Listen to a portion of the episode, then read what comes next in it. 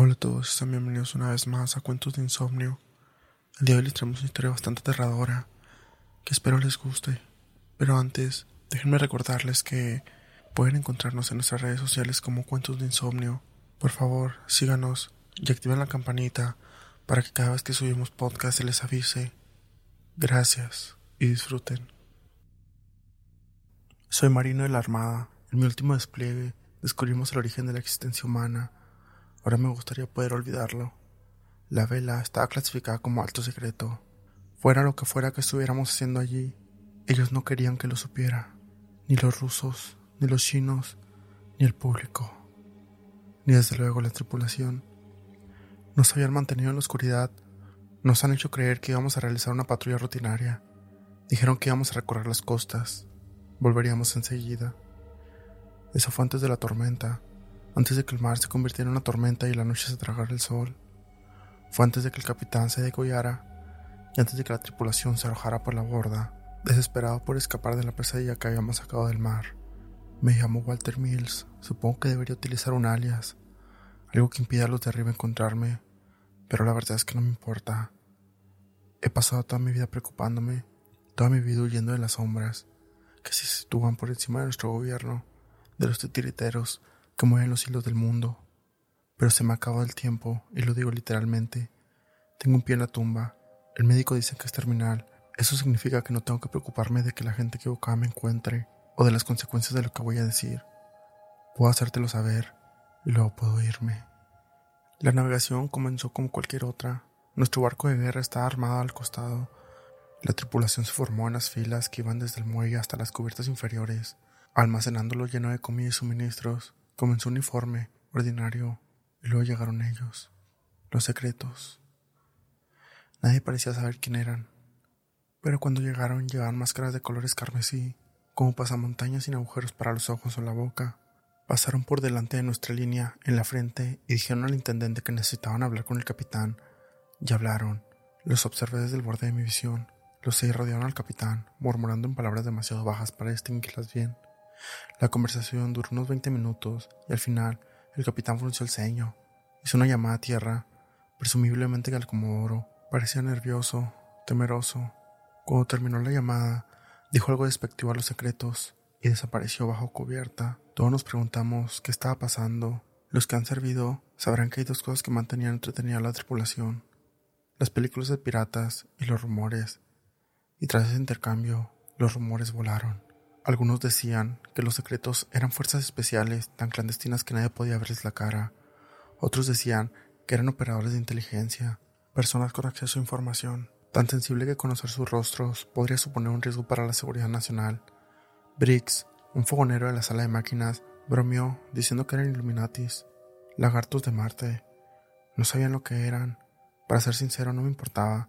Solo quería terminar la navegación para poder llegar a casa y ver a mi mujer, Abby y a nuestra recién nacida Alice. Para mí, esto solo era un trabajo, un peldaño hacia una vida mejor. Y cuando zarpamos, todavía lo creía. Entonces el barco echó el ancla y la tripulación se reunió en el hangar. El capitán se situó al frente con tres de los secretos a cada lado. Permanecieron en silencio, mirándonos detrás de las máscaras carmesí. El capitán se aclaró la garganta, dijo que le resultaba difícil hacerlo, pero que antes de nuestra partida había recibido la noticia de que nuestra misión había cambiado que ya no era rutinaria, que ya no era lo que esperábamos. Nos pasó un frasco de pastillas, cada uno de nosotros recibió las instrucciones de tomar la píldora del frasco, que la mantuviéramos a salvo, que la lleváramos siempre encima en caso de emergencia, pero que nunca la comiéramos. ¿Qué es, señor? preguntó Briggs por detrás. Cianuro, respondió el capitán. Las risas recorrieron la tripulación. ¿En serio? dijo alguien más. ¿Esto es para la malaria? ¿Estamos desplegando? El capitán suspiró. Miró de reojo los secretos, que permanecieron callados, impasibles. Es cianuro, y sabes lo que te conviene, te asegurarás de no perderlo. Y con eso se marchó furioso, con los secretos a cuestas. Esa noche, Briggs murió. Probó la cápsula, juró que todo aquello era una estúpida broma, que era imposible que nos dieran cápsulas de cianuro cuando ni siquiera confiaban en nosotros para limpiar los baños sin supervisión. Sus últimas palabras, seguro que se menta. Briggs murió rápido, en un charco lleno de heces y orina, pero una vez que sus órganos se rindieron, solo fue cuestión de segundos.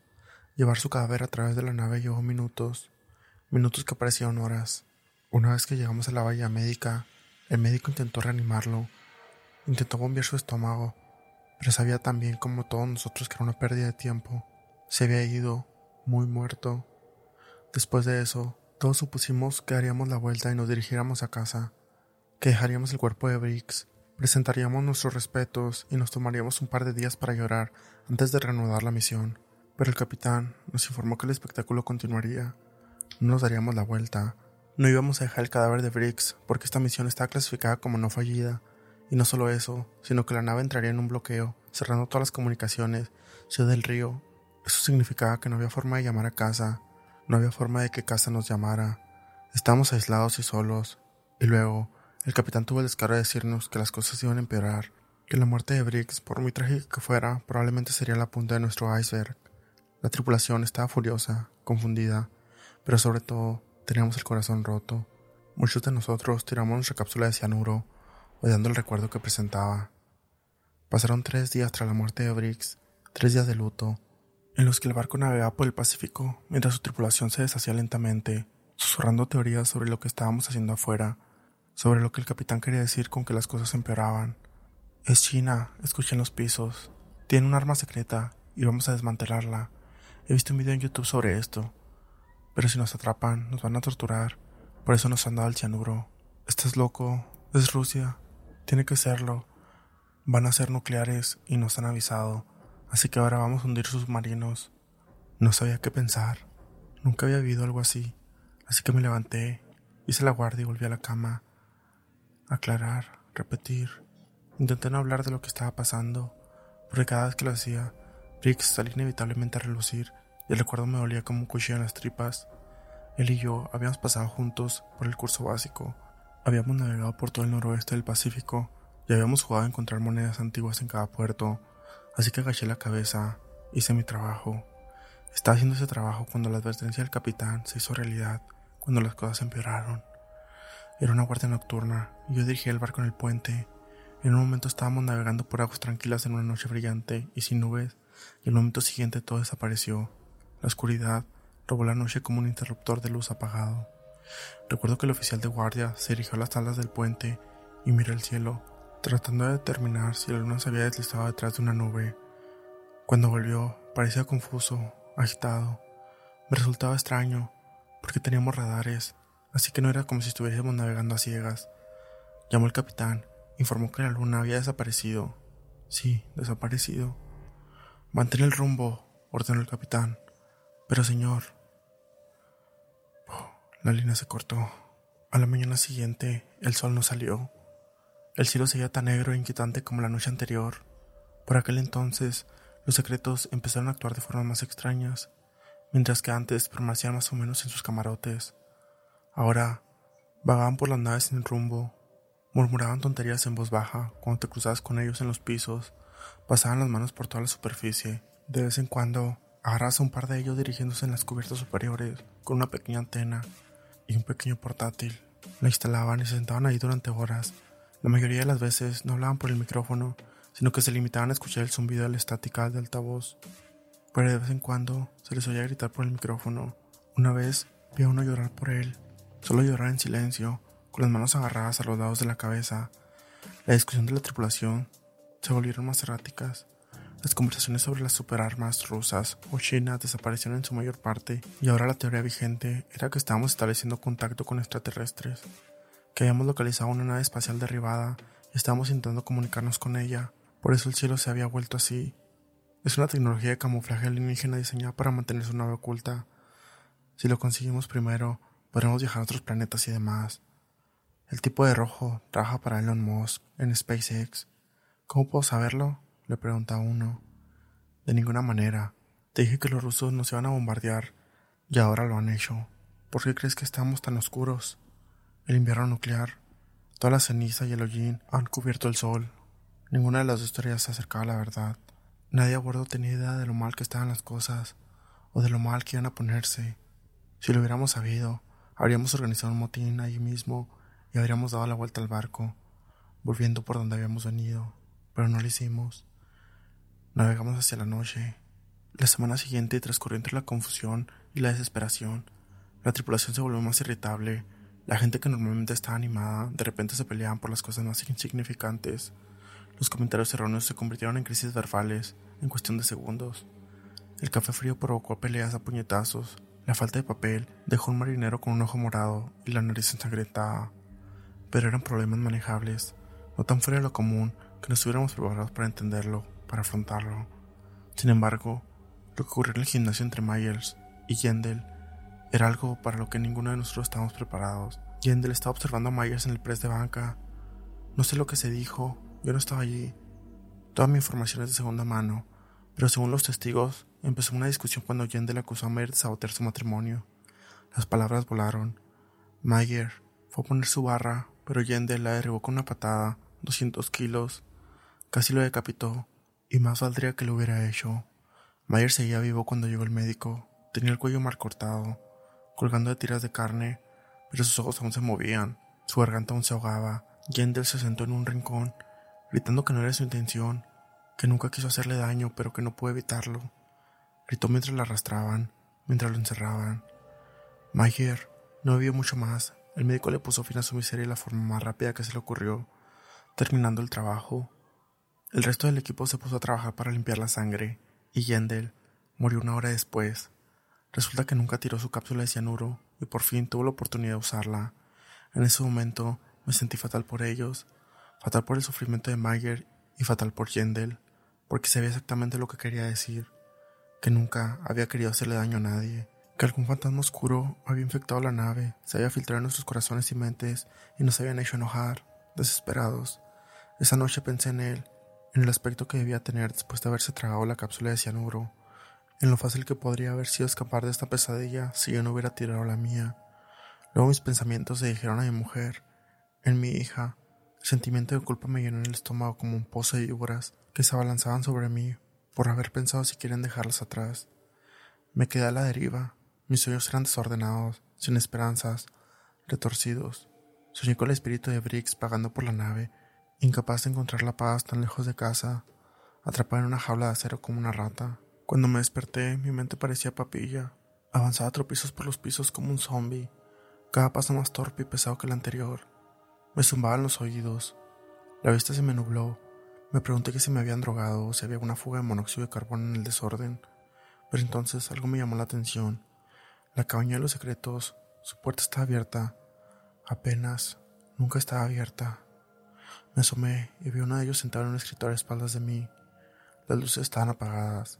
En la habitación soy un sonido grave, algo parecido a la música, pero decididamente desafinado y agonizante, como las cuerdas de un violín siendo despojadas y ligadas. Lo utilicé para cubrir mis pasos mientras me deslizaba hacia el interior, observando al secreto, mientras permanecía rígido en su asiento. No llevaba la máscara, al menos no correctamente. La había levantado hasta los ojos, pero no tenía ninguno.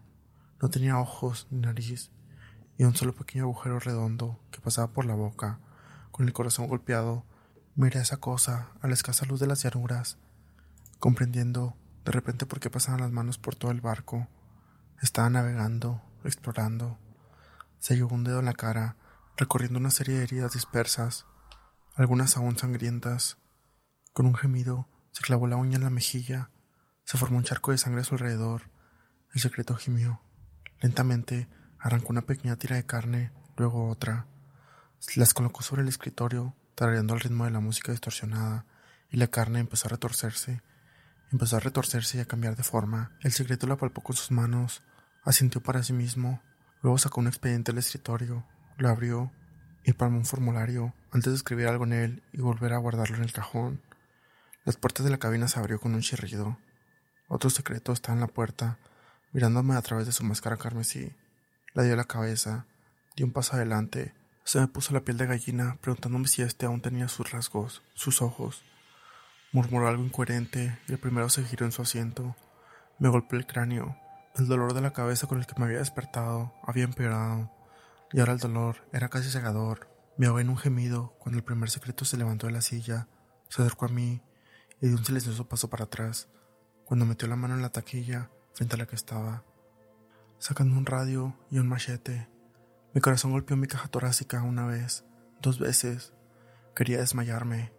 Entonces, ambos salieron de la cabina, dejándome solo, a solas con el expediente.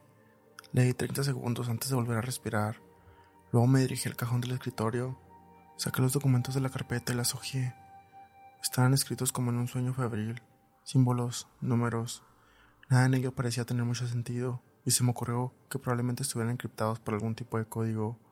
Maldiciendo, me los metí en el bolsillo para analizarlos más tarde. Me apresuré al puente, ya tarde para mi turno.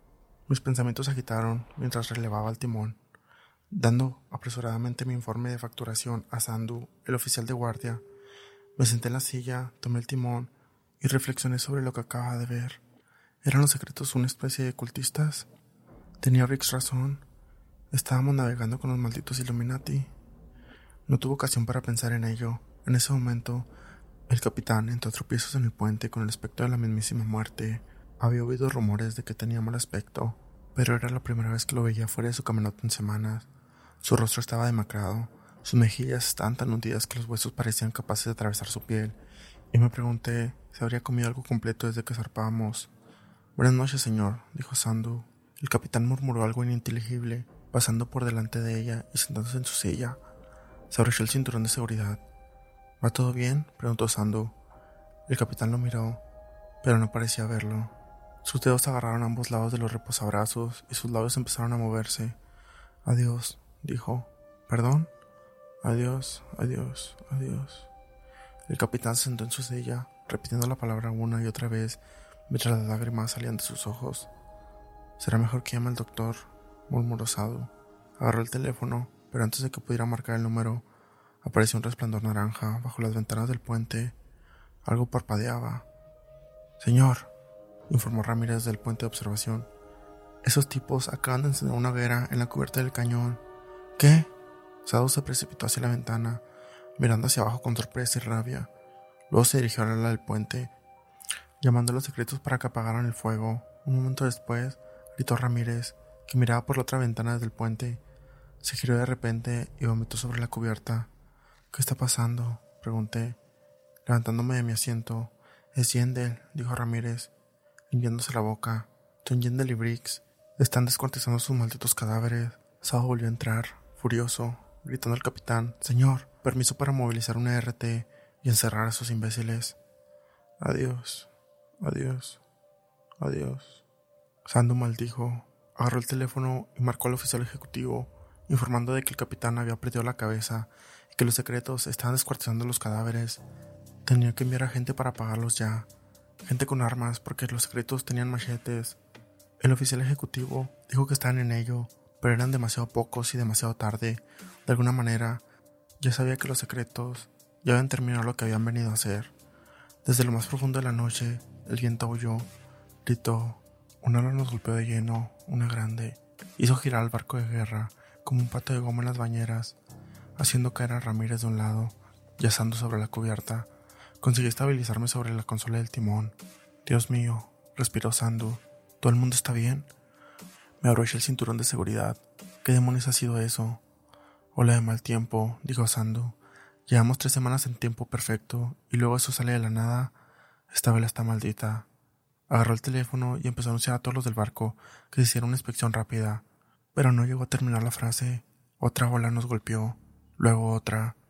La cabeza de Sandu se golpeó contra la consola central con un chasquido nauseabundo y cayó a la cubierta inmóvil. Me apoyé en el timón, con el cinturón de seguridad aprendándome dolorosamente la cintura.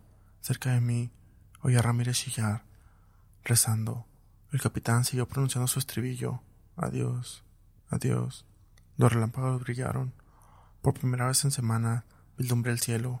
Las nubes oscuras giraban a nuestro alrededor como si estuvieran atrapados en un torbellino y en ellas nadaban rostros, sombras. Nos miraban angustiados. Vi a Yendel, Briggs, les oí gritar y aullar como si alguien los llamara en un idioma que solo podía describirse como blasfemo. El cuerpo de Ramírez arqueaba y se retorcía. Gritaba como si algo le estuviese destrozando por dentro. Quería saltar y ayudarle, pero necesitaba mantenerme el control de la nave. Abandonar el timón en una tormenta como esta significaba una muerte segura. Así no, Ramírez gimió. Las lágrimas brotaban de sus ojos mientras miraban los rostros inquietantes de los muertos que se remolinaban en el cielo. Yo no puedo. Sus manos se aferraron a la barandilla que corría a lo largo del puente y se impulsó lentamente contra la nave, que se mecía violentamente, pulgada a pulgada. Contemplé impotente cómo llegaban la escotilla que conducía al puente exterior y supe exactamente lo que pretendían hacer. Al fin y al cabo, Ramírez y yo habíamos tirado junto a nuestra cápsula de cianuro. No, le dije, pero no se me ocurrió nada más para añadir. ¿Por qué no iba a hacerlo? ¿Por qué no debería unirme a él?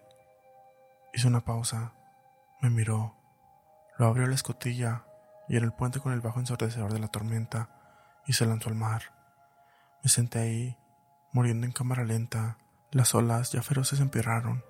El oleaje amenazaba ahora con tragarse el barco, alcanzando la altura de los rascacielos, mientras sus muros de agua se estrellaban a nuestro alrededor. El armazón del barco gimió, chilló. Sonaba como si todo estuviera a punto de partirse, y entonces otro halo nos golpeó, un Goliat. Mi cuello se partió hacia un lado mientras el cinturón de seguridad me desgarraba la cintura. De repente, abajo era arriba y arriba era abajo. Nos tambaleamos en la furia del mar, como el agua helada rompiendo las ventanas del puente, asfixiándonos al capitán y a mí en la húmeda oscuridad. En retrospectiva, no sé por qué aguanté la respiración. Después de todo lo que había pasado, ahogarse habría sido fácil, preferible, pero lo hice. Creo que la contuve por Abby y Alice, mientras intentaba desesperadamente orientarme hasta que el agua empezó a escurrirse. Todo el agua del puente salió por las ventanas rotas, junto con el cuerpo sin vida de Sandu. Me colgué boca abajo de mi asiento, jadeando. Delante de mí, el capitán hizo lo mismo, pareciendo que por fin había recuperado la lucidez. Ya no murmuraba Dios, ahora miraba al frente y algo le devolvía la mirada, algo titánico. Le miraba fijamente a través de la ventana rota, con sus ojos como dos orbes de obsidiana remolinada. El capitán se llevó la mano al bolsillo y sacó una navaja. Estaba destinado a cortar líneas, para cortar cuerdas. Me pregunté si pretendía luchar contra esa cosa para significar una última defensa para él y su tripulación, pero en lugar de eso se lo llevó a la garganta, se la clavó en un lado y con un gemido gorgoriante la rasgó con ambas manos. Su cuello estalló en una lluvia de sangre. La criatura, aparentemente satisfecha, me miró entonces, me miró a mí y yo le devolví la mirada profundamente en aquellos ojos de oscuridad remolinada, y en ellos vi el abismo, vi el vacío, era como si algo hubiera embotellado todo el dolor de la humanidad en un solo punto, lo hubiera comprimido en algo parecido a una estrella que se colapsa y luego lo hubiera dejado arder. Un nuevo Big Bang, un universo entero construido con nuestra desesperación. Me retorcí en mi asiento, sentí como si alguien hubiera vertido un napal en mi cráneo y me di cuenta de que esa cosa estaba dentro de mí, que estaba saboreando mis pensamientos, mis recuerdos. Apreté los puños y apreté la mandíbula y grité con la garganta en carne viva pero una disminuyó la agonía. El cianuro. ¿Por qué? ¿Por qué tiré el cianuro? Habría sido tan fácil, tan fácil. Abby, ese era el motivo. Abby y mi pequeña Alice, que crecería sin su padre. No podía fichar por mi billete, no si eso significaba dejarlas atrás. Mis pensamientos rebotaron contra el monstruo, el amor que sentía por mi mujer y mi hija luchando contra todo su vacío, luchando, pero ganando, el napal de mi cráneo se disipó. Los ritos que resonaban en mi boca se desvanecieron hasta convertirse en jadeos. Una voz me llegó, desde el lugar distante e interminable, y me dijo que no volviera nunca, que me aferrara lo que tenía. Entonces, desde el otro lado de la ventana destrozada, los ojos del monstruo se cerraron, y también los míos. Me desperté flotando en un trozo de escombro, en algún lugar de la costa de Guam. Las olas se apoteaban suavemente contra mis pies. No había rastro de mi barco ni de mi tripulación ni del monstruo que habíamos descubierto en medio del mar. Todo estaba tan tranquilo, pacífico. Las gaviotas graznaron sobre mi cabeza y una campana llamó mi atención. A cierta distancia había un pequeño barco pesquero. Parecía haber desviado el rumbo y navegaba en mi dirección. Sus tripulantes eran pequeños puntos que gritaban en cubierta. Me salvaron la vida. Pero también lo hizo el monstruo del mar, el monstruo que llegué a conocer como Edén. Los documentos que había tomado de los secretos estaban muy dañados pero no eran ilegibles. Traducirlos me llevó tiempo, pero lo conseguí. Conté con la ayuda de varias personas que no mencionaré aquí por obvias razones, pero lo que descubrimos fue inquietante y aterrador. Aprendimos que la teoría de la evolución le faltan componentes, que no cuentan la historia completa. Nos dicen que la vida se originó de la sopa primordial. Dice que empezamos como organismos básicos que salían del mar, pero lo que no nos dicen es que esos organismos no fueron milagros, fueron nacimientos. Hace mil millones de años, algo llegó a nuestro planeta desde el lejano cosmos. Una criatura de poder inconmensurable se instaló en las profundidades del océano y empezó a crear todo tipo de formas y vidas, aprendiendo sobre la marcha. Finalmente, esas interacciones condujeron a la creación de la humanidad. En un esfuerzo por mitigar su propia soledad, hizo algo que nunca antes había intentado, compartir fragmentos de su propia mente, de su propia conciencia, con la raza humana en un esfuerzo por acelerar nuestra evolución. Le salió el tiro por la culata. Ese vínculo con su mente resultó irrompible. Incluso cuando intentó inculcar virtudes en la humanidad para inspirarnos hacia el amor, la compasión y la paz, nos rebelamos. Nuestros bajos instintos se impusieron, caímos una y otra vez en ciclos de violencia y guerra, violación y asesinato. Envenenamos el Edén con nuestra propia corrupción, pero persistió. Sabía que romper su vínculo con nosotros significaría el fin de la humanidad tal y como la conocemos, que cualquier empatía que tuviéramos se desvanecería. Como una madre, no puede dejarlo ir. Creía que podíamos ser mejores, sino ahora con el tiempo. Pero ha pasado demasiado tiempo, la herida se ha encontrado, no se ha tratado, y Eden está pagando el precio, se está muriendo, marchitándose. Todo nuestro odio y codicia, nuestra sed de destrucción, alcanzó una masa crítica dentro de ella, y está empezando a colapsar, llenándola de locura. La madre que nos dio a luz se ha ido, un monstruo ha ocupado su lugar. Los secretos saben todo esto, según sus documentos, creen que tienen la intención de cauterizar finalmente su herida, de acabar con la humanidad antes de que nosotros podamos acabar con ella. La intención de la vela era atacar primero. Lo más aterrador es que no parecía saber qué pasaría cuando ella muriera. Se hundiría simplemente en el fondo del océano, pudriéndose durante décadas. Se filtraría toda la locura de ella, infectando al mundo con la misma locura. Había un montón de variables que parecían incapaces de tener en cuenta, pero había una certeza de la que estaba absolutamente seguro, que perderíamos nuestra conexión con ella, perderíamos nuestro amor, nuestra empatía, nuestra alma, y para ello la supervivencia valía la pena. Yo no lo creo. No lo creo porque mi empatía es la única razón por la que estoy escribiendo esto hoy. Mi amor por mi hija me salvó aquella noche, cuando Eden me miró a los ojos, incluso tan llena de corrupción humana como estaba. Una parte de ella vio la necesidad de volver a ver a mi familia, de cuidar de ellos. Creo que por eso me dejó ir. Vio que, aunque gran parte de la humanidad había caído en el egoísmo y la codicia, no había entre nosotros quienes llevaban su antorcha. Todavía había quienes tenían su amor en sus corazones. Y es por eso que creo que todavía había amor en el suyo. Pero desde hace muchos años, la humanidad se ha vuelto más retorcida, más corrupta que nunca. A mi alrededor veo que el amor se está secando que la empatía arde en las brasas del egoísmo y el malestar, y no puedo evitar preguntarme si los secretos tuvieron éxito en su misión. No puedo evitar preguntarme si el Edén ha muerto finalmente.